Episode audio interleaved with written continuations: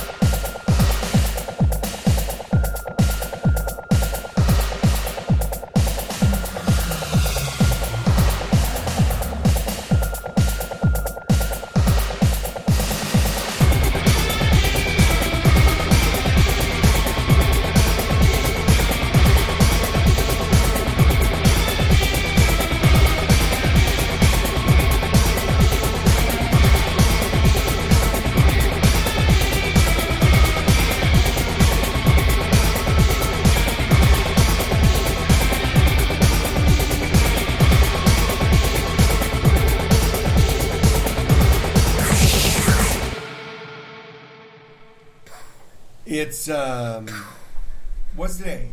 October... 25th? No. I'm not wearing my watch. It is the 25th. October 25th. It's a Sunday. At, I don't know, what, 8-ish p.m.?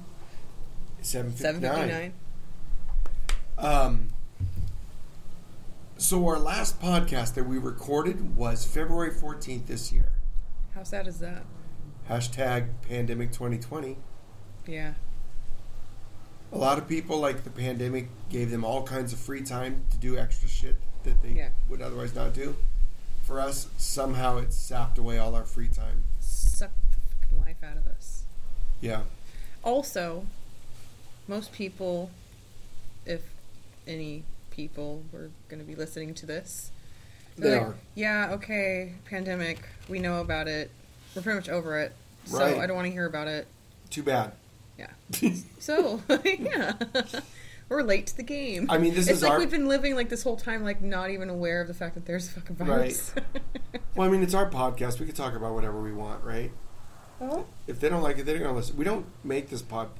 That's the thing. I was actually talking about this to somebody on Discord the other day. Who the hell was it? Can't remember. But basically, we don't make these podcasts thinking like, oh, so many people are going to listen to us. Right, yeah, this isn't It's like a hobby. This isn't for anyone else. This is for us. You know, all those people that like to take pictures, like, oh my God, I was here, and I went there, and I want to prove it. This is kind of like our vocal catalog or photo. It's not a photo album. It's not a family photo album. Well, I was thinking about that, too. It's an album. I was thinking about that. We started... Spoken word. We started doing this in 2017. And our first episodes, we failed to say the dates of recording when we recorded them. So, whatever. But, where were you going with this? No, where I was going with this is that, you know, when we listen to these tracks, you know, these recordings 10 years from now, it's kind of like a little audio diary of what was going on in our world at the time and that. So I think that's kind of neat. Yeah. You know, some people do this to say, like, we could share with our kids when they grow up, and then they'll blah, blah, blah. Our kids are already growing up. They don't care. They're not going to listen to this shit. No. I don't blame them. No, I'm trying to think of who the heck it was. Who the heck? Oh, it was somebody. Who the H-E double hockey sticks? It was I think it was somebody on... the Whiskey and Wildcards podcast. Whiskey's Tramps and Thieves? No. And... okay. No, and they were saying something about, well, what's your podcast? I said, it's not good. You won't like it. Right. It's like the lowest quality. Here it is. Here's the name. Have fun. Good luck. Yeah. Sorry about your luck there, buddy. Our feelings won't be hurt. Right, yeah. So, anyway, we are coming up on Halloween. Yeah, which the podcast before last, wasn't that like a Halloween podcast? No, it was on February 14th. But the podcast before that one. Yeah, it was about that. And I'm going to point out that we started our intro to goth rock coming up with the goth rock song challenge. Yeah. And when we recorded that, you were like, we'll get all of these recorded before the end Halloween of October. Or something like that. Well, yeah, it's almost the end of this October a year later. This is so sad. Well, you know, hashtag pandemic 2020. Hashtag life. Hashtag life, right? Hashtag people are dying. We're here now, and when you're here, you're here. I have a feeling that like setting down my glass is going to be boom, really loud. So be careful next time. Be careful. I'm being careful. So okay, I'm going to go to our Discord channel. Those of our listeners out there that are following along at home, we have a Discord channel. It's Sid versus Coco. I'm Coco. I'm Sid. You look for it. You could chat with us there. And what I'm doing right now is I'm posting to the Drinks and Talks channel because this is a Drinks and Talks podcast. This is our 12th Drinks and Talks podcast. I'm going to point out we started in 2017. It's 2020. We've had 12 of these. Now, there's been other podcasts. We've had our Song Challenge podcast. Peanut Butter and Beanie. A couple Peanut Butter and Beanie podcasts, yeah. But I'm going to the Discord channel for Drinks and Talks. And I'm going to post a little thing. Let's see. We're recording right now a podcast right fucking now. .. If you want to ask a question, a question. This is great audio. This is fucking great radio. If you want to ask a question, we will answer it in the podcast. Okay, sent that. We'll follow up. I know this sounds dumb. It is. But your mom sucks. For money. Whoa. But I got a discount. For $12.50. But it's something we do.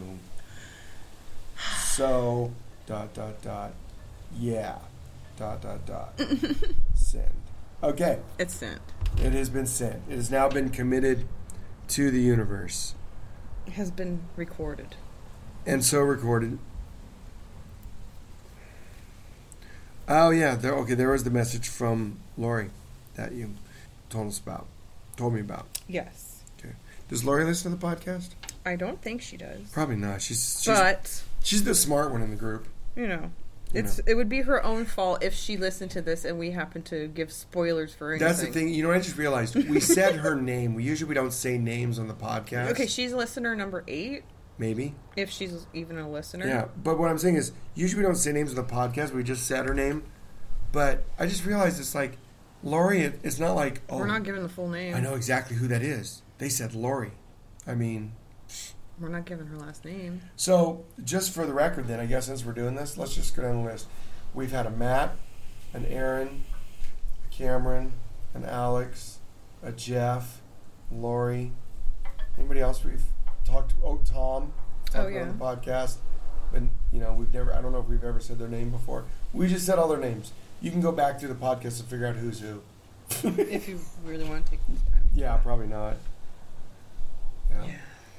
So let's talk about our dinner that we just had. It was delicious. It was delicious.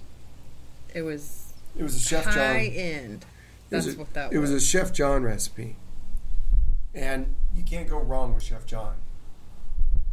And foodwishes.com. But we made... It's the second time we did it, but this time we made it with some proper New York steaks. Before we had the New York bone-in fillets. Mm-hmm. Or not fillets. They were thinner cut. These were a full, thick-cut New York steak. Oh, yeah. Dry-aged overnight. Mm-hmm. I trimmed them up last night, and all the scraps I used to make a pan sauce, a meat scrap Bordelais pan sauce. You don't need no steak sauce when you got a good steak and a pan sauce like that. And you're using its own fucking cuttings. Yeah, I know. It's trimmings, crazy. I should say, make the sauce. Yeah, it's super crazy. But it's good. And wine. Yeah. Good wine. So, anyway, basically, I'm just saying that any of Chef John's recipes, do them. They're good. They're amazing. Yeah, that's all I got to say about that. I'm just like really curious how this whole thing is going. But I think that the little level indicators... Is your voice? Are, well, it is my voice, but I think they're a little bit delayed from the sound. Okay. You seem awfully quiet. I am quiet. Yeah. But I'm not used to having to project. Yeah. Yeah, but last time I took our recording with our little clip on, which by the way I'm ultimately going to get the adapters that I need so we can plug in our clip on microphones to the sides here, and then we'll have separate channels for our voices. Mm-hmm. Then it'll be really good. But my point being is that I added the compression last time, and it brought our voice levels just right into line with each other. It was good. It's beautiful. Yeah, last podcast was great. It's fantastic. Oh yeah. So good stuff. Chef John. Chef John. Steak. Oh, okay. So steak. Did someone say steak?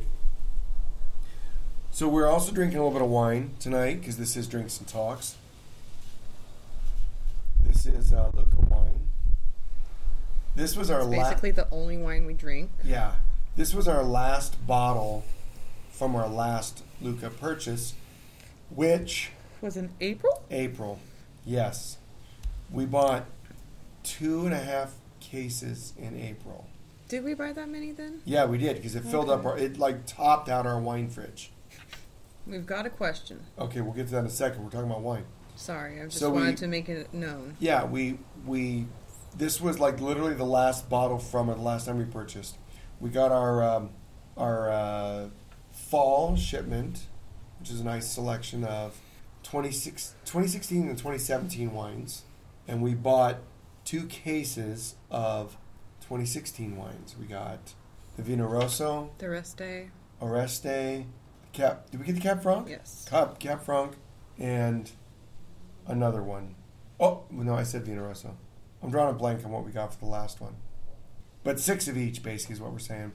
And if you're on the nice list as opposed to the naughty list, maybe you'll get a bottle of wine from us for Christmas. Yeah. You never know. Right. Could be your lucky day. Could be. Especially if you get to see us in person. Yeah. Well, I mean, the fact that I'm there might not be a lucky day for them. You know, I mean... okay, so yeah, we have a listener question. Mm-hmm. This comes from Discord user Lorelei. I'll let you all guess which person that we named previously that is. Lori. Anyway. She asks, I'm sorry, they ask, we're not going to say who it is. No. Lorelei.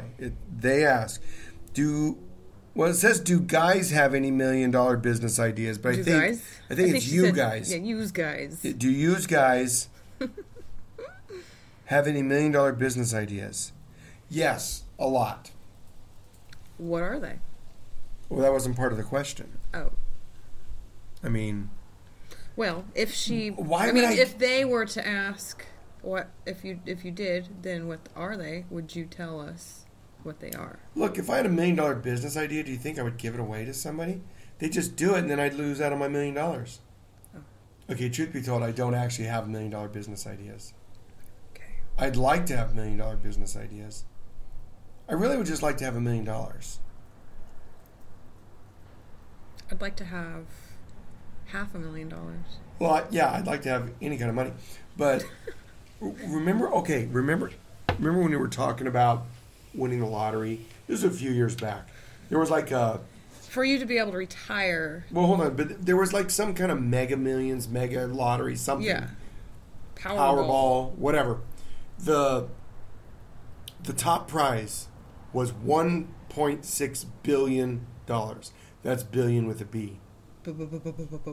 Billion. Right. So before I continue with that thing, there's like a big problem with people understanding the difference between $1 million and $1 billion. Yeah. You know, it's I mean, it's a billion is 1,000 times more. But even so, this is the way that it was explained to me, and this comes from when I was in college. My physics instructor explained this to me.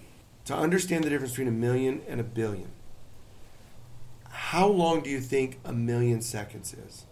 Oh, that's like a long time. Ish, but not as long as maybe you might think. 1 million seconds is about 12 days. It's like 11 point something days. Okay. Right? But the billion was like... How long is a billion seconds? That's like years and years and years. Yeah, 32 years. So the difference between 1 million and 1 billion is the difference between 12 days and 32 years. Yeah. You know, that's the difference. So the Powerball was $1.6 billion. Must be nice. Dollars. I don't know if anybody won it. But remember, we were talking about this. We were talking about this. We said... We were dreaming. Well, no, no. We were doing. Well, part of it was the whole, like, what the hell does somebody do with $1.6 billion? And mostly it was us bitching about these uber-rich assholes in the world that make it horrible for the rest of us. But that's another story. We figured it out and said, okay, so let's say we were the only ones that hit the right number combination and got them all and got the $1.6 billion, right? Right. So, first thing you do is you say, I'm going to take a buyout or a payout of in full instead of the 20-year annuity or whatever they do. So you lose basically half of your winnings at that point. So that's $800 million. Mm-hmm. Then, when you get that, you pay all the taxes on it up front, which is basically half again. So you're left with $400 million. Now, I'm not a financial advisor. I'm also not a market investor. But if I had $10 million free and clear after buying the house that we want, buying us each a vehicle that we want, and paying for them outright, mm-hmm. and then, you know, maybe splurging a little bit on a couple fun things or whatever. Helping out some family members. Well, no. We're not even to that point yet. Oh, okay. I'm just saying, with $10 million... I'm sorry, I was being too generous with all of our money. Well, no. Remember, we got $400 billion sitting over here in the way, on the wayside. We're talking about the $10 million. Yeah, just 10. I think I said $400 billion. I meant $400 million. Anyway. I got you. $10 million. I truly believe that with a, like, you know, a money market, stock investment thing or whatever, with $10 million... You could set it up so that your monthly dividend payout is at least twice what I take home right now. At least, if not more. So what that and that's without me working. Mm-hmm. So what that tells me is with $10 million, we can set it up that you and I and our kids are set for life. We never have to work again. We have all our needs met. We're paying all of our bills. Everything's great. Well, that's $10 million out of $400 million. So let's say we took $10 million and we set up our kids, each of them, you know, with the same deal, right? Well, the two kids that could potentially be on their own. So that's another $20 million. That's $30 million we've spent so far out of $400 million. Let's do the same for your sister. Do the same for my brother. Do the same for your parents, for my mom, right? Mm. I don't know. We could take care of every one of our immediate family members and set them up for life where they wouldn't have to work and they would have all their bills. You know, all their bills are going to be paid. They're going to be able to afford to live. And I think we've spent, you know, let's see, 1, 2, 3, 4, 5, 6, 7. Maybe $70-80 million. We still have, say it's 80 million, we still have 320 million sitting there for us to do something with, you know? I mean, how much money do you really need? Well, I guess you could invest it into something. Well, we've already done that to get the dividends, so we got monthly payouts. That's the thing, is it's like that money. It's like, oh man, you know what I mean? We talked about this, but it's like maybe we could set up a nice little like scholarship, arts support, something to support like maybe the youth or whatever. Yep. You know what I mean? And that's not even the kind of money that these rich fuckers like Jeff Bezos and Elon Musk have, or Bill Gates, or any of those rich sumbitches. So I guess, okay, to answer the question, our money. I mean, we could even use money to like repair roads around us, like in our little town that we live in. You know what I mean? Actually, we can't. Oh. And that's a fucked up thing. But, well, it's because, okay, here's why. The roads are maintained by the city or the county if you don't live in the city limits. And the city has to spend it out of their transportation fund to do these repairs. They can't spend money that's just handed to them. In fact, they can't even accept money that's just handed to them. It's kind of screwed up, isn't it? It's kind of screwed up that that's how it goes. All you can do is hope that you can say, oh, well, they're going to tax us on this income and get all this money, and now that goes in the general fund, now it can repair stuff. That's kind of messed up. But I guess to go back to the question, that's my $1 million business idea. Win the lottery. Yes. Yeah. Totally. Answered the question. Like, and then when you win the lottery, then you can start any business you want, if you choose to. Yeah. Oh, well, that's the thing. I probably would do that too. I would probably start some kind of game store, hobby shop kind of thing.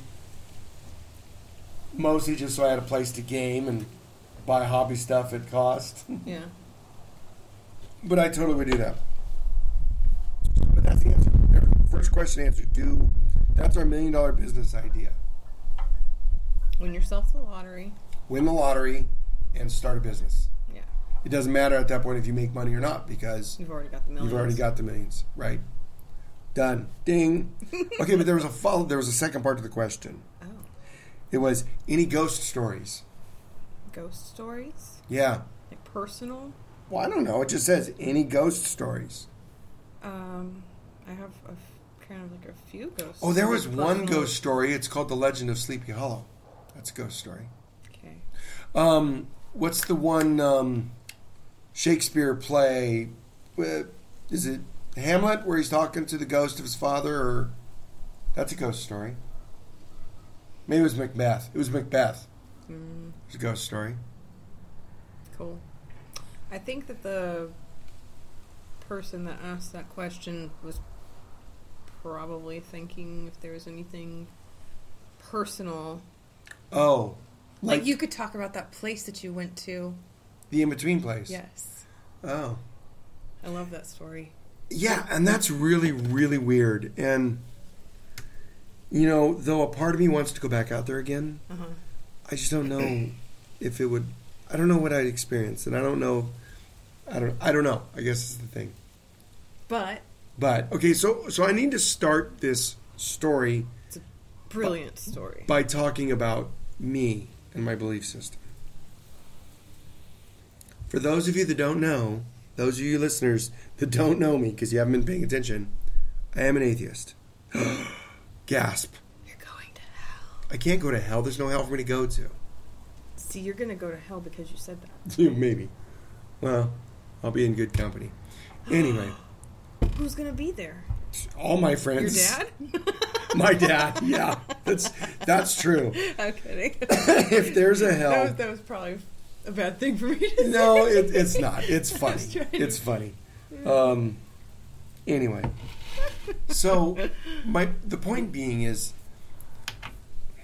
I don't believe in, like, the supernatural. I don't believe that there are the spirits of humans that have died and have unfinished business and those are ghosts left around and that sort of thing. That's not part of my worldview. I get it, and I understand the origin of those stories, and I'm not discrediting people who want to hold that belief. That's fine. Where are you going? I'm killing a spider because spooky. Oh. But my point being is like I'm not here to criticize somebody telling, oh my God, you're wrong for your beliefs. That's not who I am. I have my beliefs that I hold for the reasons that I have. That doesn't mean I have not had some experiences in my life that I just simply can't explain. and the in-between place is one of them. So, here in the Central Valley of California, there is a town called Madera, and it's on Highway 99, sits in the middle. It actually sits super close to the geographic center of the state. And if you go east of Madera, out Highway 145, you'll pass just north of a little community. It's an unincorporated town called Madera Ranchos. Madera Ranchos was a speculative housing development that was done way back in the 50s, and there was investments from like celebrities from Los Angeles and that they were looking to just make this a thing. It just never really happened. It never took off. Yeah, wasn't it the guy from the Honeymooners? Well, Jackie Gleason was involved, yes. There were several Hollywood investors involved with this. So, but just north of there, there's a place that my friends and I went to. It's out in cattle grazing land. It's right at the foothills of the Sierra Nevada mountain range. We'd go out there at night, and we'd park the car, and we'd get out. It was right where Cottonwood Creek passed beneath Highway 145. Cottonwood Creek is a seasonal stream. It doesn't even flow year-round. But in over the winter when there's rainstorms and in the spring when there's a little bit of runoff, you'll get some flow there. But for the most part, it's dry. So we would walk down the embankment and pass underneath the highway bridge in the creek bed, and we would go into what we liked to call the in-between place. I didn't name it. I don't know why it was named that. But the two guys that I went out there with, they're the ones that named it that. Anyway, it was really strange. I mean, it was beautiful to be out there because you're out there and there's no street lights. There's no city lights. It's just the light of the moon and the stars. And I had been out there when there was no moon. And yes, there is enough light from the stars that you can just make out what you're doing. It's really cool. It's totally cool. But we would go out there when we would walk up the creek bed, and then we would cut across to where this cattle watering hole was. There was a little windmill that powered a well that filled the cattle trough for them to drink out of. We'd pass past there, and then we would go on to hike around. Now, I got the USGS quad maps of the area so I could see the size and scope of this place. And there were times that we would walk miles, like not 50 miles. You know, we weren't the proclaimers. We didn't walk 500 miles. But we would walk, 5-6 miles, talking about the whole loop that we walked. It was just really neat being out there at night, in the dark, in nature. It was just fun. It was enjoyable. But there was one night, probably more than one night, but one night in particular that we went out there, and we'd look at the clock when we got out of the car. I remember we walked out there. It was probably about 12:30 or so when we got there, just after midnight. We walk out there. We walk all the way up to where the cattle trough was that I talked about, and we'd be like, okay, well, where do we want to go tonight? Let's go up this way. There was a pond that was, Cottonwood Creek was dammed, and there was a pond up there. Let's walk that way. So we walked up there.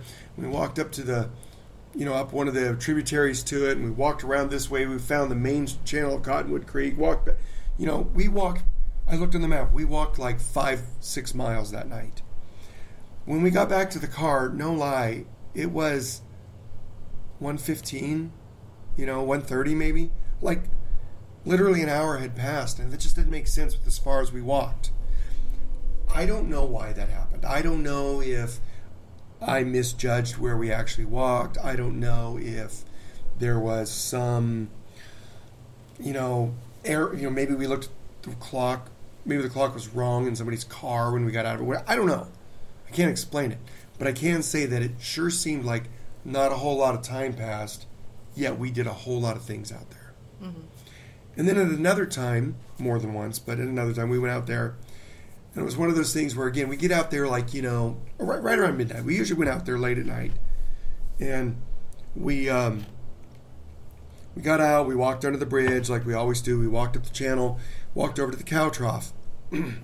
And we sat there for a minute, and it was like, I don't know, I'm just not feeling it tonight. I don't feel like going for a long walk. Let's just wrap this up. Let's just turn around and walk back. You know, this is like a half a mile walk, you know, out to the cattle drop. Where we walk over, and we walked back, and we get in the car, and it was like 4 hours later. And maybe we sat there for 4 hours talking, and it just didn't seem like that much time passed. That's a long time. But it's a long time. Not noticed. It really seems like a long time for it to have passed for as little as walking we did that night.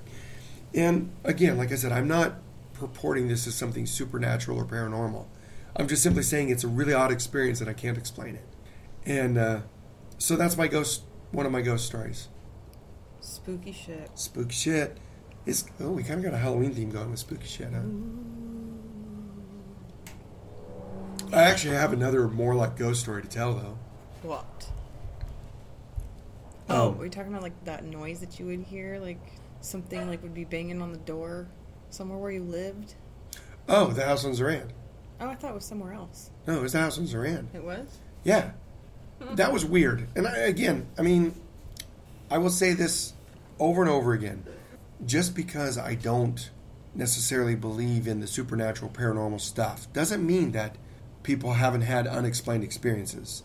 Things that just, with the evidence we have presented to us, we can't explain why it happened, how it did. I mean, weird shit happens. And there are things in the world that we don't fully understand. But also, there are things that we experience that we can't see the cause of. And if we could see that cause, maybe it would make more sense to us. We just can't see it. And therefore, we're left only to guess. And that's kind of the thing. But yeah, the house on Zoran, Bradley and I both experienced this more than once, where it's like, you'd hear a knocking or tapping or something in the wall. Kind of like, you hear that sound like when a... Not the pipes. But it sounds like maybe a water line or whatever, or the house settling or whatever, but when you went by it, it would be somewhere else then at that point. It's like, wait a minute. Oh, no, it moved over to here. That was always kind of weird, but that wasn't what I was talking about. But do you have... Well, I'll get to another one, but I don't want to... No, go ahead. Steal the show. Do it. I also want to answer to our Discord person. I want to type in we will answer this on the podcast. You must listen. Uh-huh. So, but maybe you should type that if I can go on and tell the next story. Oh. Okay, I could do that. And maybe ask for more questions. I was looking back at the old post in this channel about, because this is the Drinks and Talks channel. We were talking about drinking. The other story, okay, this was a friend of mine who lived here in Modesto. Well, we're not in Modesto now. We're close to Modesto. We're Modesto adjacent. But yeah, a friend of mine, this is back before I moved to Fresno to go to college there. I was going to MJC here. He lived in Modesto, and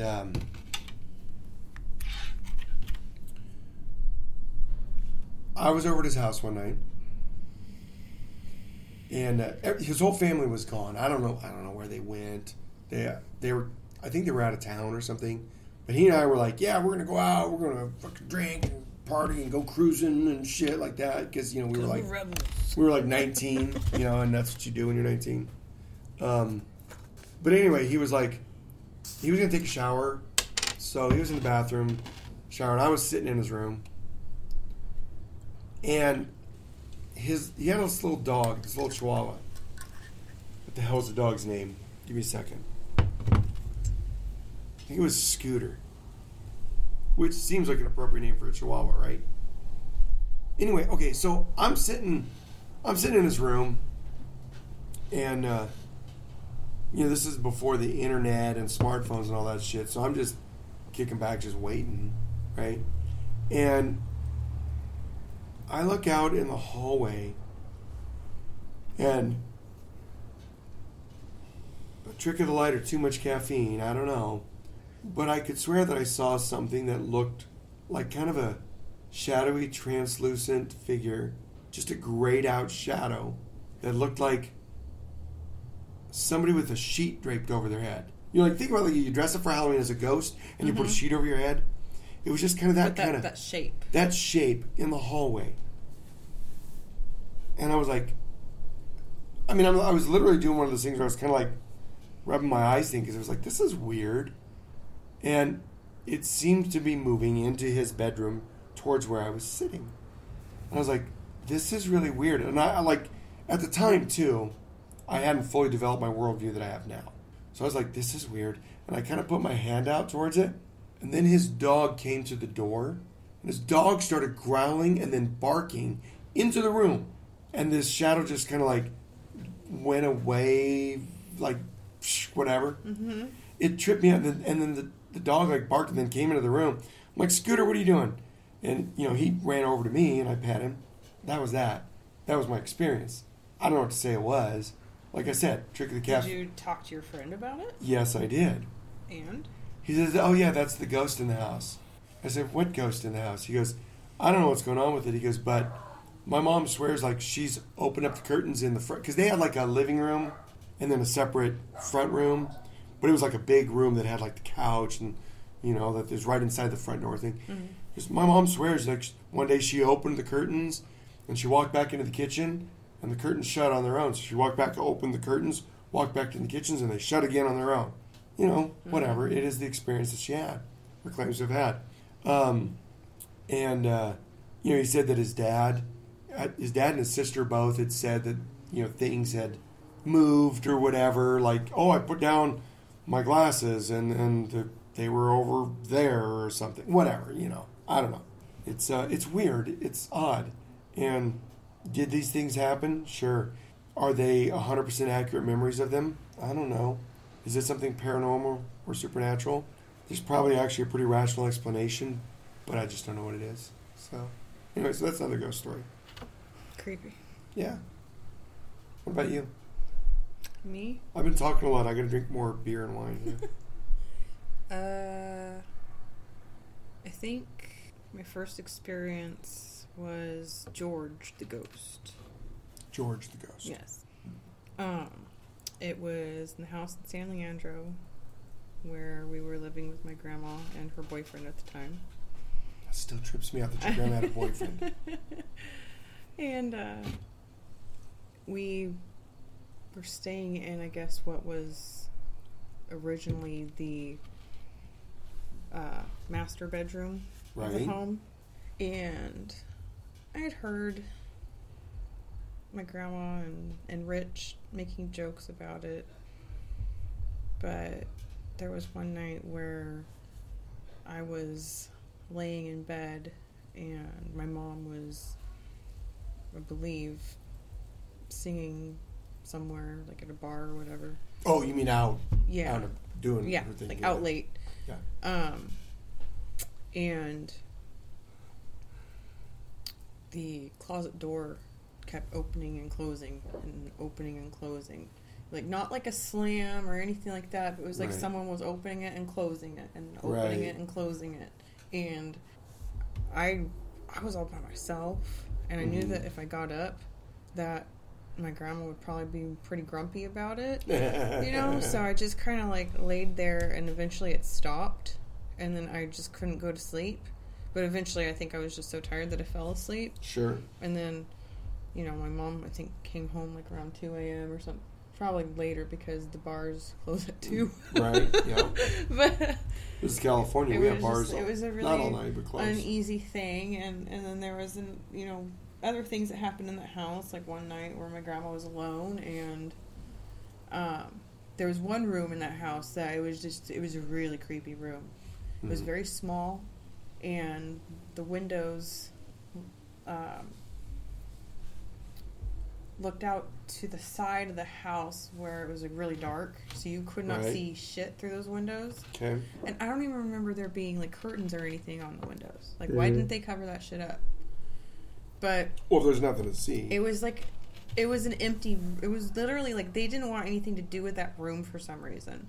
The only thing that I can remember being in that room was like my mom's stair climber. Mm. And she'd go in there and do that, but it was just, I don't know, the lighting in there was off. It was just this room that as soon as you walked into it, it was like you couldn't breathe in there. Yeah. It was very, just kind of stifling, but it wasn't like a hot stifling. It was just, there was a really bad energy in there. Yeah. But that room, My grandma heard something going on in the room and thought that someone was trying to break in. Mm-hmm. And then I think she said that then the power went off, like all the lights went off, and mm-hmm. they couldn't figure out why all the lights went off. They checked the circuit breaker stuff; everything was fine. You know, like yeah, it. They really thought that someone was trying to break into that room, but there was no. At the time, there was no way that anybody could have even gotten to the backyard because everything was locked. Right. So, I'm pretty sure that whatever was going on in that room wasn't someone trying to break in, but maybe somebody trying to break out. You know? Yeah. It was bad. You know, since we're on the topic of, like, ghosts and unexplainable activities and stuff. It's got me, like, freaking out. You're all... I'm, like, jittery now because I'm freaking out. Spine tingly and everything. Mm-hmm. I want to, because this is what I do, I want to put my... skeptics commentary to it. I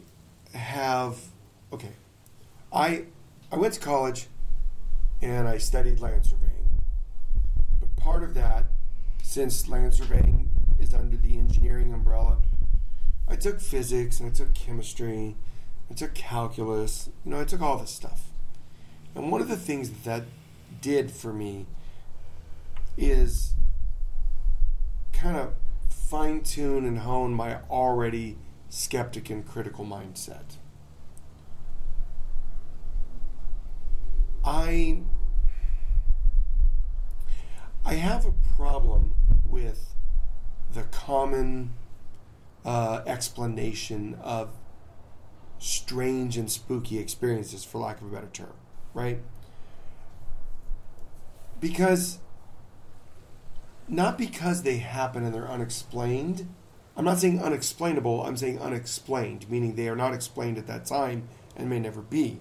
It doesn't mean they're not able to be explained. I have a problem with the fact that, like my experience with that whole weird time thing going on at the in-between place. Did I experience that? Yes. Is my experience... or my recollection of that experience 100% accurate of what actually happened? Maybe, but I understand that the human brain is not some perfect recording device that always remembers things 100% accurately. It doesn't. But even so, let's just say that my recollection, I can't even talk. The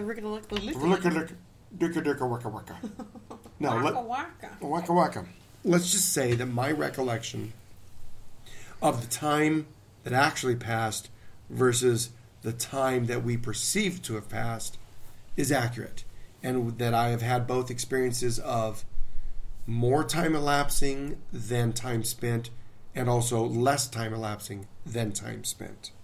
The problem that I have is when people immediately jump to the conclusion that it's a time anomaly having to do with dimensional travel with alien technology or whatever, right? I'm throwing bullshit out there just because that's the thing.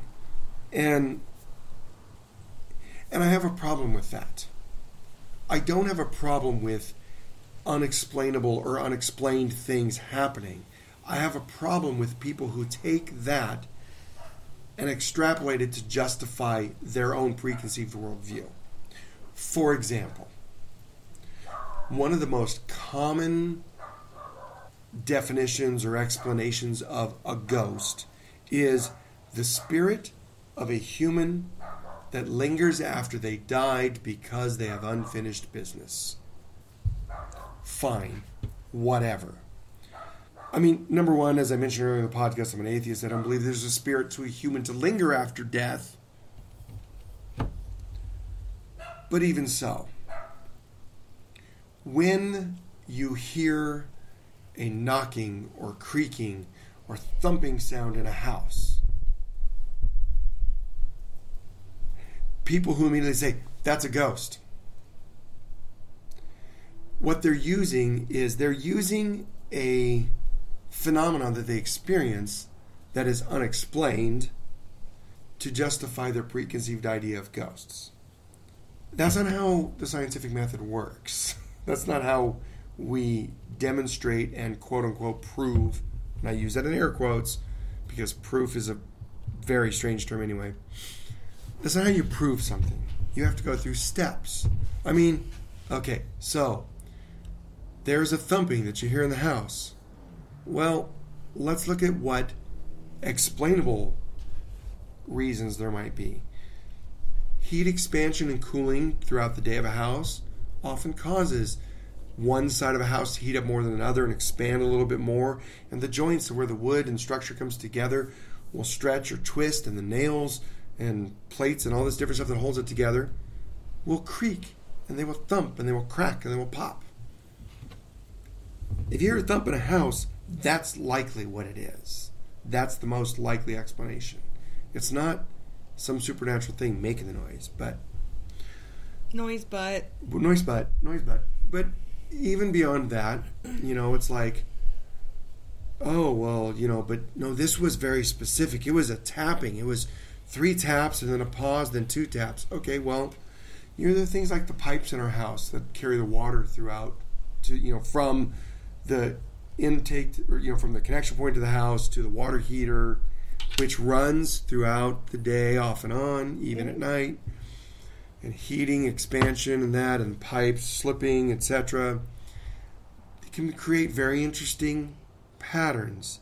And remember that the human brain, all of our sensory input goes through the visual cortex, the audio cortex, etc. The job of those parts of the brain is literally to look for a recognizable pattern, apply it to the sensory input, and pass that on to the rest of the brain to think about. So if a water heater is running and it heats up the water in a pipe enough that it starts making that pipe expand, and the pipe expands and it slips against a bracket in the attic and it goes, and you think, it's another one bites the dust. It's because your audio cortex is trying to match a pattern to that regular thumping that it hears. I hope that triple thump came through on the microphone. It should have, but you know what I mean? That, like, so there are lots of things that our brains do that make us want to put a pattern. It's why people see faces in clouds. Toast, right? It's why we see these patterns and things in wood grain that don't necessarily exist. It's because the cortices of our brain, that's their job. Find a pattern that you recognize, map what the raw input is, and send that onto the brain to think about it. So there's already all kinds of things that can change an unexplained experience. Give it an explanation. You know, it can give it an explanation and say, well, this is what really is going on. That even being said, there are experiences. I mean, the experiences that both you and I described already don't have obvious and readily explainable things. You know what I mean? And so I just think it's important. You know, Carl Sagan is someone who very much inspired me as a kid. And when I watched his show Cosmos about the universe, and that was amazing. But also, he talked about, like, rational thinking, looking for an actual cause behind something, and not just jumping for any old explanation. We got more questions. We'll get to those shortly. But I think about the fact that, like, okay, let's go back to the ghost things again. Like, I'll ask people. I'm like, okay, well, if a ghost is the spirit or soul of a human that sticks around after they die, where does that come from? Because if there is something that is capable of making a thing happen in this world, in this universe, it has to have energy. It must. Because that's how things work. You know, if I lift this beer glass to my mouth and take a drink, you know, my arm and hand are moving due to the energy released in the, what's it called? Is it the Krebs cycle? Is it the one with the ADP, ATP, the phosphate stuff in your muscle tissue that they release the energy that allows the muscle cells to extend and contract, all that complex bullshit that allows you to move your arm. Yes, there's energy that happens there. That energy has come from the food I've eaten that's been broken down through my digestive tract and stored in the form of various chemical bonds of certain compounds within my body. It's all explainable. That's how that happens. So, my point is, there's energy being expended to make this go. Well, if a door shuts on its own, or a, set of curtains closes on their own, energy must be expended to cause this to happen. This is a physical law of the universe. It must come from somewhere. Fine. Well, there's a lot of people that say, what happens to your energy after you die? As if there's some unique energy that is you. And my answer is nothing, because there is no unique energy that is you. The energy, quote unquote, in your body is simply the chemical processes that happen from you eating food, digesting it, it breaking it down, a great majority of it going to heat to keep our bodies warm because we are endothermic, and the rest of it goes to being stored. And yes, it's ATP, adenosine triphosphate, the energy of basically burning glucose. It's literally burning glucose in the cells. Mitochondria are involved. That energy is used to bond another phosphate group to this protein that gets stored. And then when the muscles move, it breaks that bond from ATP, adenotriphosphate, to adenodiphosphate, releasing one of those phosphate groups, and the energy released allows the muscle to contract or extend, to do its thing. When you talk about a person's unique energy, it's just the energy in their body from respiration, digestion, all of those things. It's not like something unique that stays within them, Energy cannot be created nor destroyed, only changed in form. Yes, that's true. And the changing in form is it's used to cause your muscles to move and dissipates into heat. That's what happens.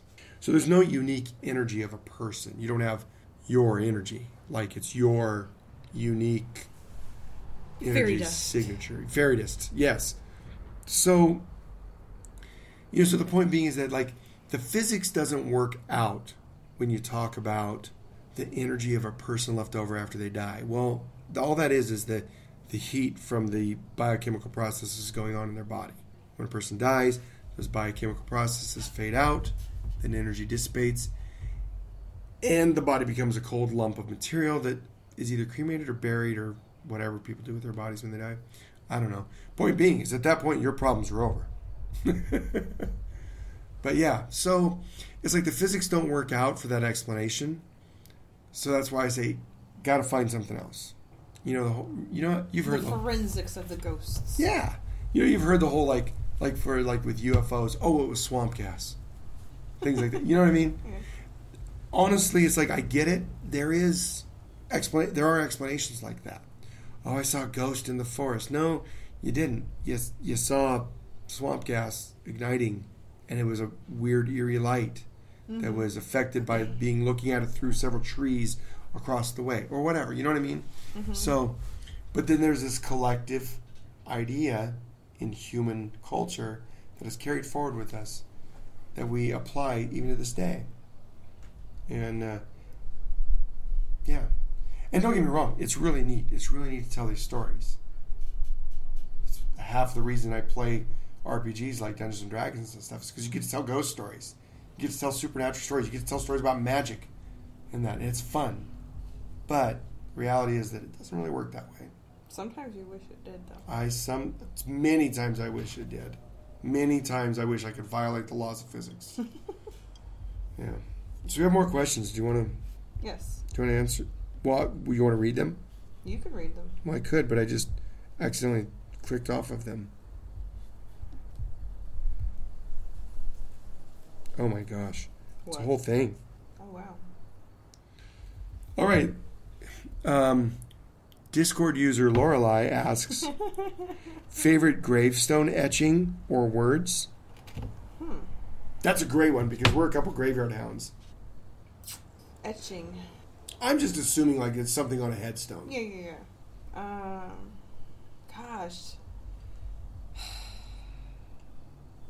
I mean, I don't know necessarily if it's like a etching or like words, but what I like is like the actual tombstone, gravestone, monument, whatever it be, you know, like there's that one that looks like a pyramid. Yeah. In Colma. Uh-huh. That's neat. I couldn't tell you what's on it as far as like writing. Right. But it looks totally cool. Joe DiMaggio's grave looks pretty neat just because of the whole thing, like how they made it look like, you know, part of it was like for baseball. Yeah. But it was very Italian. yeah, right.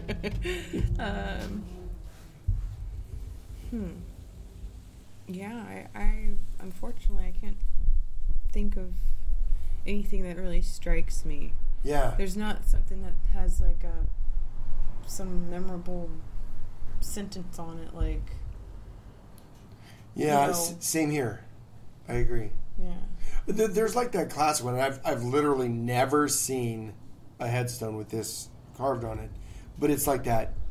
I don't even know what it's from, but it's supposed, you know, the saying of, "As you are, I once was. As I am, you too shall be," which is pretty fucking goth, you know. I think that's pretty badass, but it's like the Latin. What's the Latin phrase? Memento mori, I think is what it is. It basically just says, "Remember, you're gonna die." Or remember that you're mortal, or something like that. It's just basically saying someday you're gonna die. Mm-hmm. You know, it's a great phrase. It's like that's awesome. But I've never seen that on a headstone.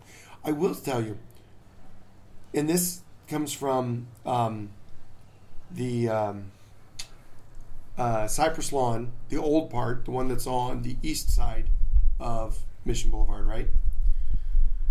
If you go back up there towards the top, the very top end to the right as you're looking in, there's a section where there's some really old headstones that are dated, you know, 1860s and stuff. Yeah, and there's some that have like little lambs on them. Yeah, like but they just children. Say things like mother, or beloved, or like father, Smith, and a date and a year, not even a month and day, just a year. Those, I don't know why, but I think it's fucking cool because, you know, like we were talking about this.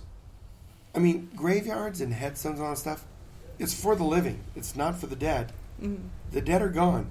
And no matter what you believe, if you believe in an afterlife, if you believe in reincarnation, or if you believe like I do that when you die, that's the end.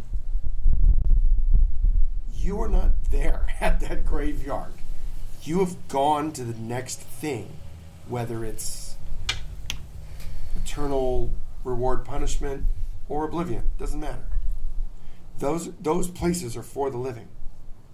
But somebody who died in 1861, and I'm thinking that I specifically remember that date on a headstone, which is why I'm using it, but who left alive today is saying, "Oh, yeah, I'm going to go visit the tomb of my great-great-great-grandmother." Yeah. Probably no one.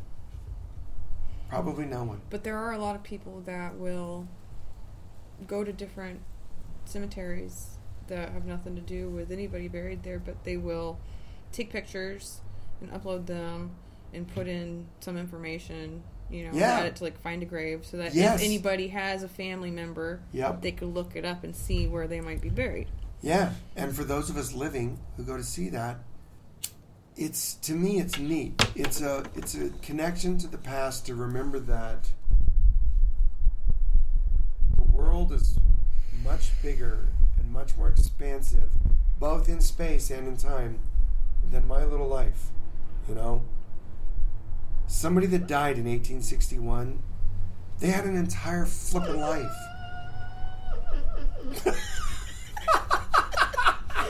Oh my God. Okay, so Bowie is having a spooky dream. He's having a spooky dream. Let's see if this... I wonder if we can hear him.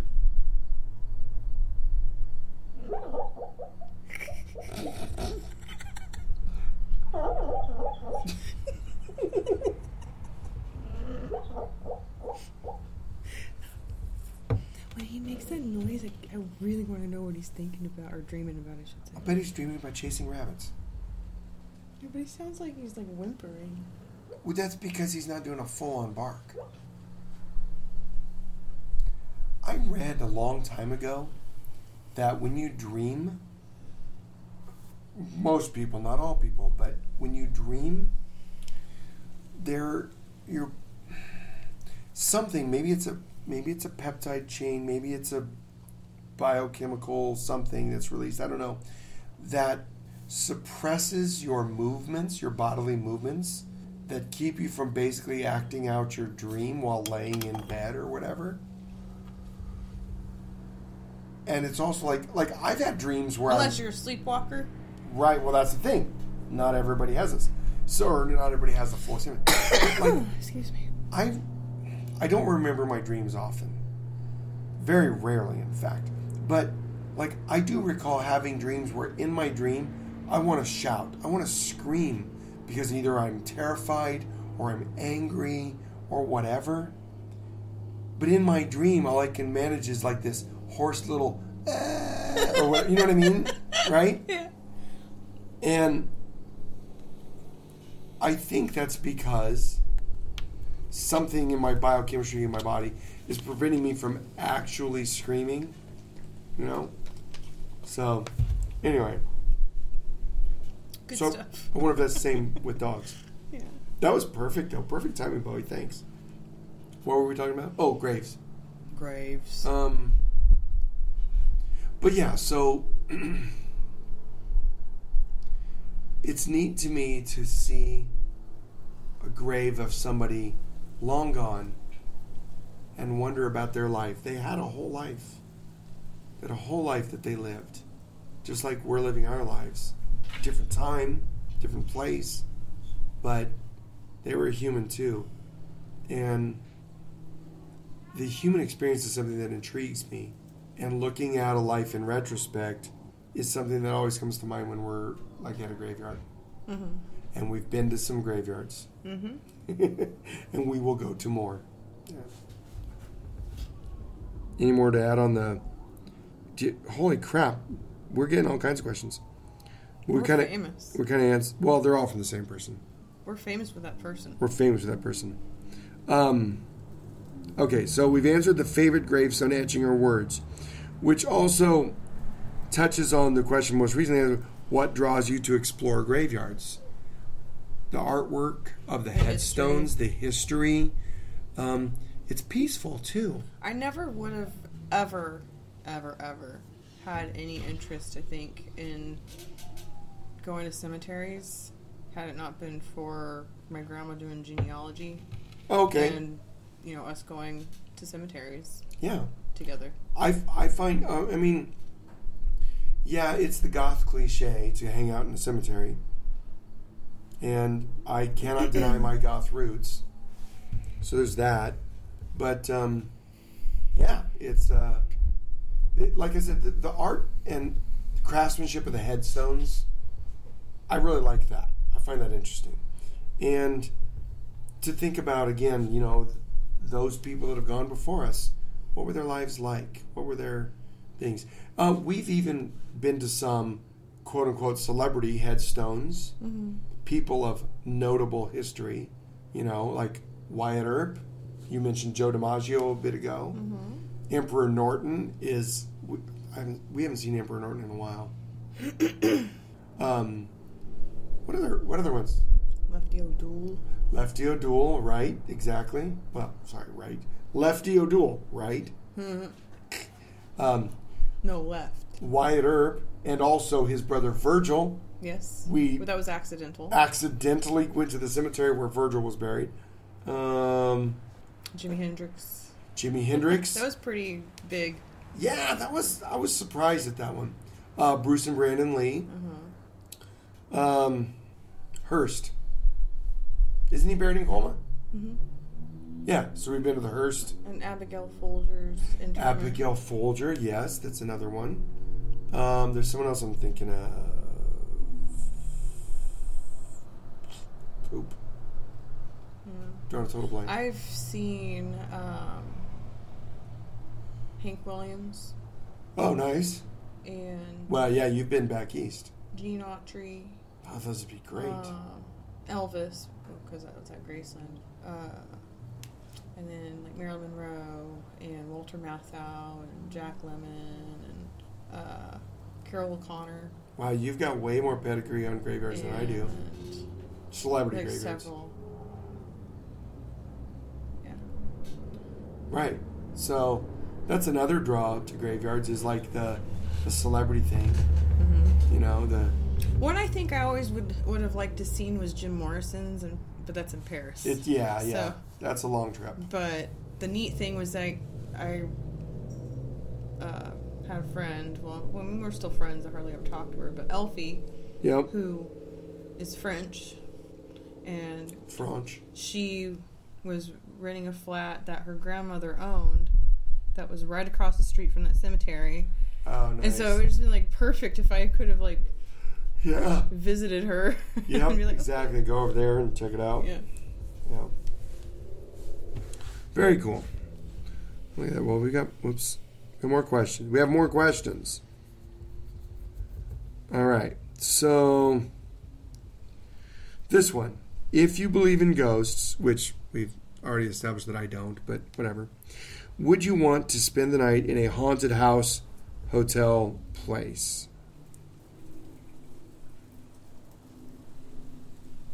I'm trying to think how I want to answer that because it's like I'm still kind of iffy about what I believe as far as ghosts and spirits. Right.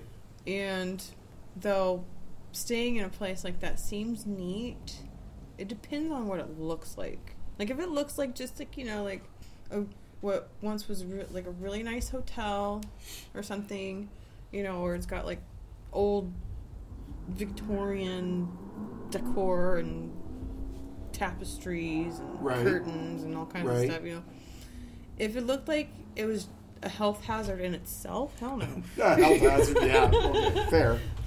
Wow, do I need to get a tetanus shot before I stay there? I just hit my teeth with my beer glass. Oh, well, at least you didn't knock them out. Well, I didn't hit it that hard. I didn't hear it, so it must not have been that hard. Yeah. But yeah, so, again, I think if it looked like a nice place, I would, for sure. Right. Yeah, same here.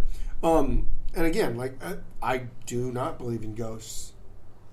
But I would definitely love to stay in a place that's purportedly haunted because I think that would be awesome.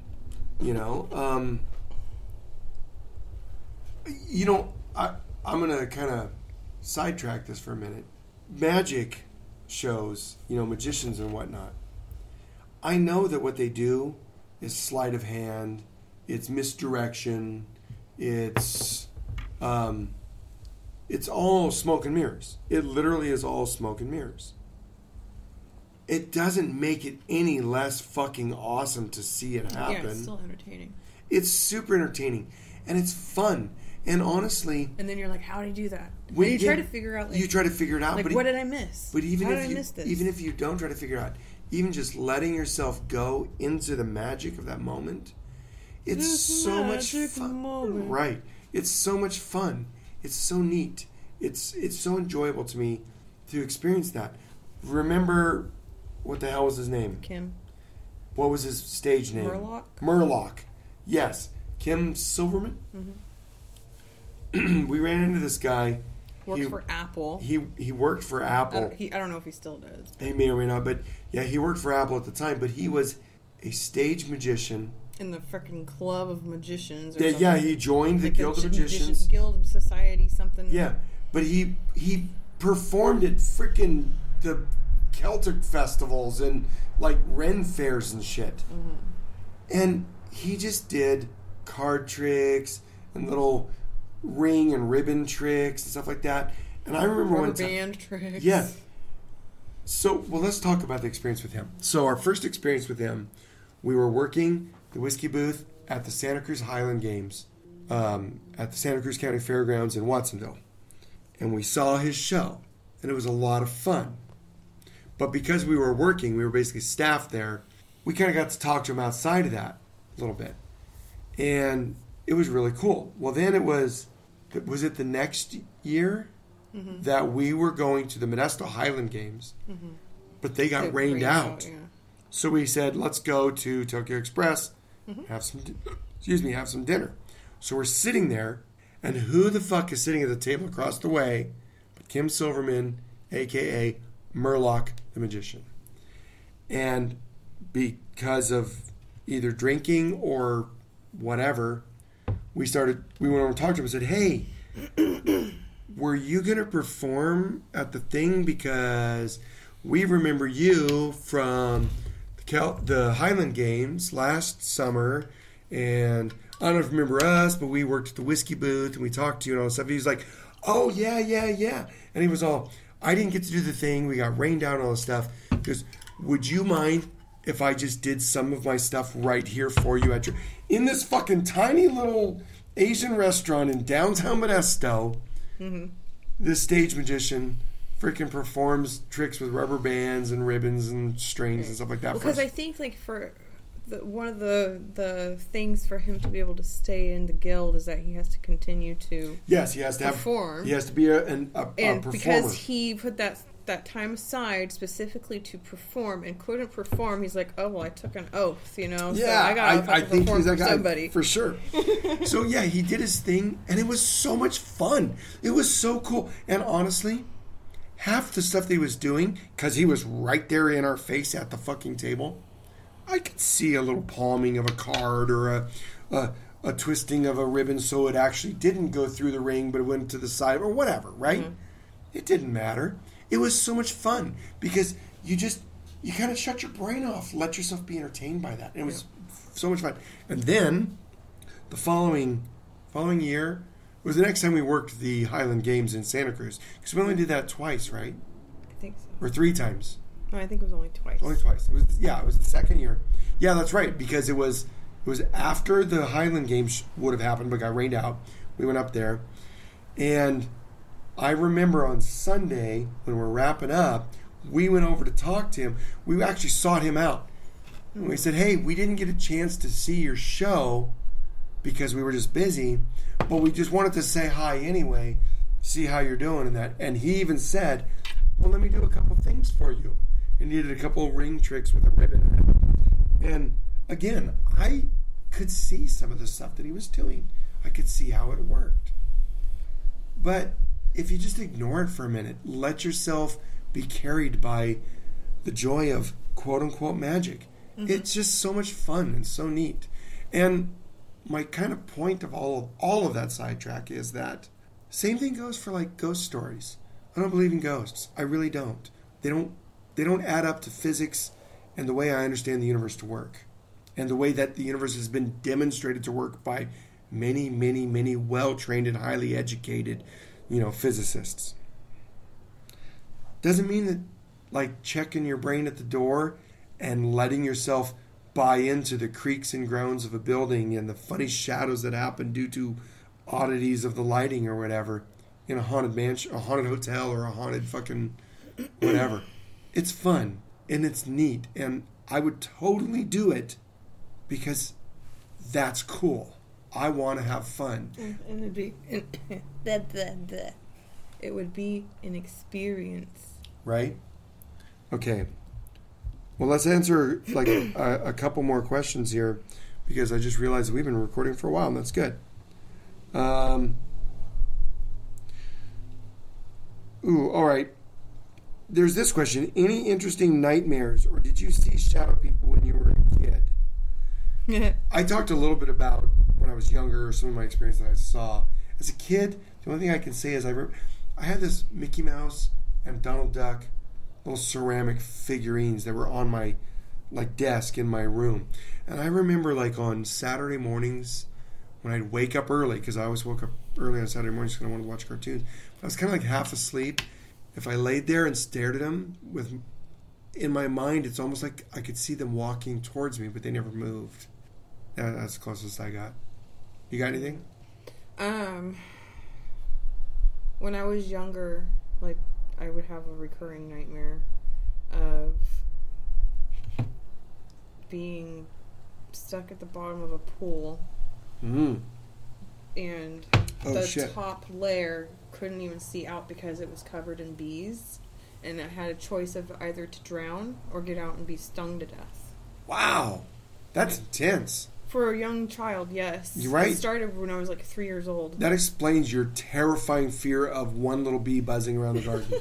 No, I'm not. I'm getting better about it. You are getting better about it. It's cool. But I don't blame you for having that fear. Bees are fucked up. I'm allergic to them. I, as an adult, have a recurring nightmare that I don't know why, but it's always like there's a tornado. But there's not just one tornado. There's like several. Oh, wow. And tornadoes, and we live in California. Yeah, I know. It's really, that's awesome. We don't experience like big tornadoes here. Like we might get some funnel clouds, like little minor funnel clouds, little touchdown exactly. Here and there. But it's not as devastating always, fucking Wizard of Oz shit. It's always that impending doom because you could see the one coming, but then there's several others. Wow. And it's like, where do I go? Do I hide in the bathroom? Yeah. Do I hide in the closet? You know, it's not just one. It's more than one. Right. Okay, so I have a story about dreams. So first of all, you ever hear that idea that, oh, you don't dream in color? You ever heard that? I don't know where that came from. Yeah. Because I absolutely dream in color. Yeah. In color. Cumbersome. And the reason I know that I dream in color... there was this dream that I had multiple times as a kid. And it wasn't the exact same dream. It evolved as I had it. I would come out of my house where we lived in Empire, and I would go down the street past the two neighbors' house around the corner, and I would step into the orchard that was actually behind or next to our house, but I went around to the other side of it. It's hard to explain without a map, but anyway... And there was a grandfather clock there in the orchard next to the walnut tree. And there was these little cuckoo birds, basically, at the top of the grandfather clock.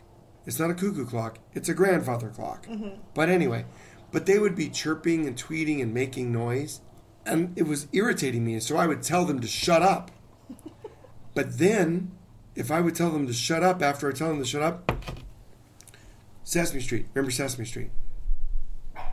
Do you remember Harry Monster? He was blue and had a long, bulbous purple nose. Mm-hmm. Charlie, shut up. Charlie, shut up. I'm telling a story. Harry Monster would come out of the grandfather clock and, like, shout at me, leave them alone, bruh, and scare the crap out of me, and I would run away.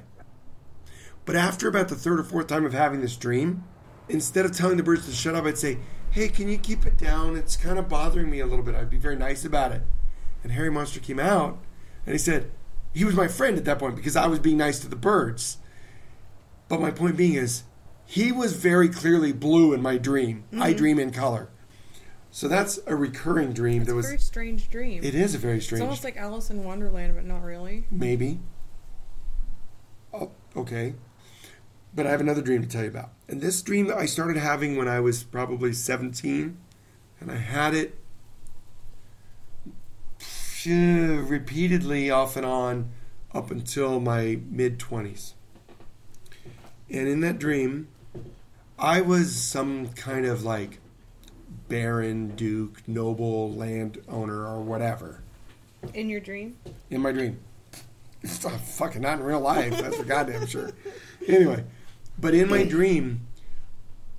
My dream was, RPGs are getting to you, man. I know. I think it is. Honestly, I think that's what colored it. But anyway, in my dream, it typically started with me standing on the balcony outside of my exquisitely lavish bedroom, looking over the land and seeing the peasants, the mob of peasants with pitchforks and lanterns and torches coming for me. I don't know what I did. I don't know what was wrong with me, but I knew they were coming for me. And depending upon how long the dream went, the longest I ever had the dream, it got to the point where they came into my home, overcame my guards, because, I mean, I was a fucking badass, like, noble and shit. Anyway, you know, caught me, got me into submission or whatever, carried me away and threw me down a well. Mm. And a couple times in the dream, I remember hitting the bottom of the well because the well was dry. And I remember feeling my back break and me dying in the well. It was a weird dream. I don't know why I had it. Maybe you were some noble dude in your past life. Right, yes. Somebody told me that once. I'm like, yeah, well, maybe. But also I think I had a quote-unquote past life reading once. I was told that I was also a cat in Egypt. Oh, wow, yeah, sure. Because, you know, nobody's ever like Joe Plumber in a fucking past life reading. They're always somebody important. Whatever. Yeah. So, anyway, so that's the nightmare thing. Oops, I hit the button. There's a question about cryptozoology. I'm going to pass on that one. Maybe we'll get that on the next recording. But I want to finish with this question. Why do you think people are drawn to goth? I think that a lot of it is that they're, I don't want to say more in tune with reality as far as death is concerned, or, you know, like, shit happens in life and you've got to embrace it, kind of. Yeah. I don't know how to not, like, be happy, you know, but. Right. But kind of just like, it's almost like it's like a little private funeral for everything wrong in the world. Right, yeah. Oh my gosh, that was great. A little private funeral for everything that's wrong in the world. It's like your own people that meditate. Can I get that on a bumper sticker? If you're goth, it's like you like have like little memorial service for like women's rights or yeah, exactly. Oh my god, exactly. That's great. Or, kind of like voodoo, like where you're like, oh, here's Trump's wall, and then you burn it down. You know? Right, exactly. No, yeah. Well, first of all, I would say not a lot of people are drawn to goth. I mean, if they were, then it wouldn't be like a subculture. It would be a mainstream thing. But I don't know. For me, like it for me, it started with music, obviously. That's what introduced me to it all. But it was music that seemed to, like you mentioned, it drew attention to and maybe celebrated, or at least made us notice and accept the darker part of life. You know, except like, the fact that we're all going to die. Yeah, like they said, you know, the only things inevitable in the world are death and taxes or whatever, you know, right? To me, goth culture, goth music, goth style, whatever you want to call it, has basically been about that. It's the fact that we live in a world where things die, things end, things decay. Nobody lives forever. Nothing is permanent. It is all transitory. Mm-hmm. And to me, goth culture is recognizing and even celebrating that. We want to point out that, you know what? Someday I'm going to die, and eventually everybody will forget about me. Nobody will remember me, who I am, you know, at some point after my death. But it's okay, because we're still awesome while we're here. And I think that's, to me, kind of what goth is about and what it means, you know? I've always been kind of fascinated with the macabre and with the quote-unquote spooky stuff and whatever. Even when I was younger, when I finally started, you know, because when you're a kid, you're like a kid and you just do what is around you, or, you know, what your parents or what your friends or do. But when I, you know, in my adolescence, when I started to first get ideas of my own identity, definitely I had this really, you know, fascination with the macabre, or interest in the, you know, the dark side, or I don't know. The dark stuff. That seems weird to say it that way, but it's like, I mean, because I thought about things that's like... unconventional. Yeah, it's very unconventional. And so that's what drew me to it.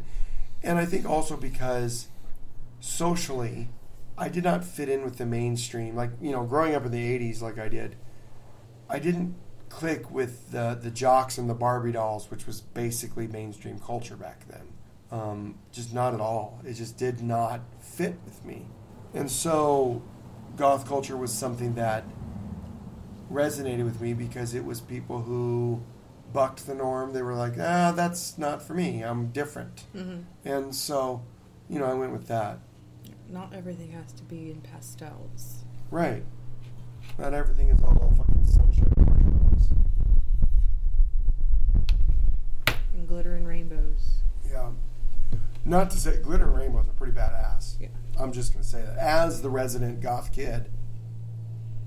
Totally down for some glittery rainbows. Fucking glittery rainbows are badass. They're fucking cool. I like glitter, but I don't like loose glitter. Yeah.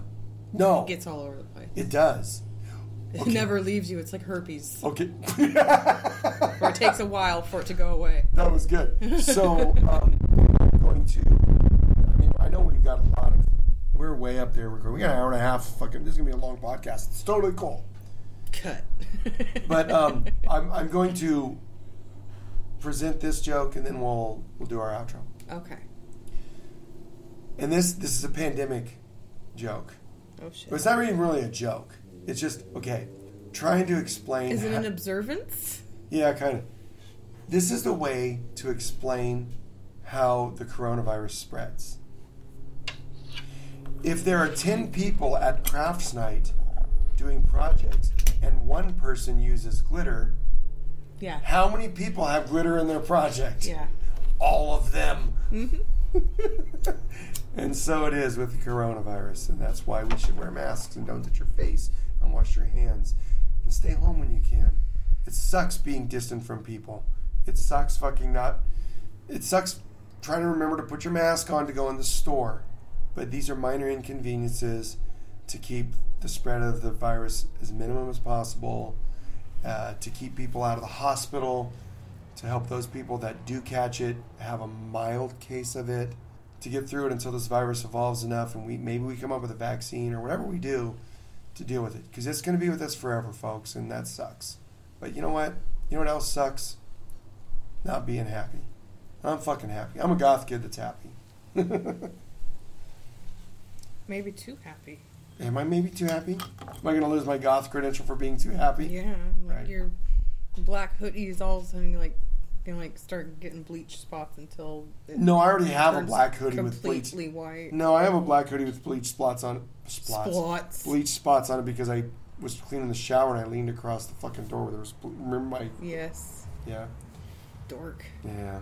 So, we're back doing this. We hope to try to get more on the ball with it. I still got to edit. It's funny. Every fucking episode is like, okay, we're back. Yeah, I know. We hope to put out more. I need to get on the ball with editing for this one. Editing is always the one that gets me. Yeah. But, Constance, why don't you tell them how they could reach us if they want to send us messages? Oh, fuck. We have an email address. I'm trying to remember if there's numbers after. Yes, there are numbers. Is it 11 or? Yeah. Okay. So what's her email address? It's sidversuscoco11 at gmail.com. Right. That's SYD VSCOCO11. That's 11 at gmail.com. Yeah, you spell out the gmail.com. The one part that everybody's going to get right. But hey, you never know. Yeah.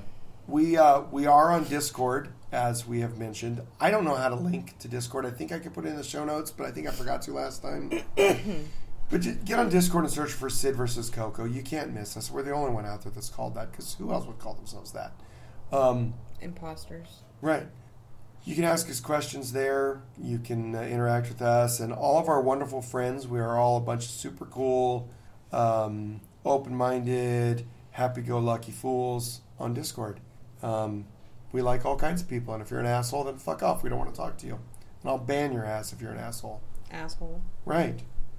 We're on MeWe, but that doesn't matter because nobody does that. I don't care about MeWe. Yeah. And, I don't give a fuck. I don't give a fuck. Yeah, so that's that. All right, so are we going to make a pinky swear pact that the next one will be the goth rock song challenge? Holy fuck, yes. Pinky swear. We are locking pinkies right now. You can't see it. You can't see it. I can feel it. I can feel it, too. We're going to do it. We have. I mean, go back to our previous episodes. We list the songs that we're going to do. We talk about goth rock and what it means. So we are going to fucking get to the voting and find out, once and for all, scientifically, what the best goth rock song and of all times is. Yeah. Maybe we'll finally fucking figure out what the hell it is that's keeping us from recording so often. Yeah, sheer laziness. Get that under control. It's sheer laziness on my part, but anyway. All right, well, I got to pee. Do you got anything else to say? Nope. All right, well, so I guess signing out, I'm Sid. Have a week.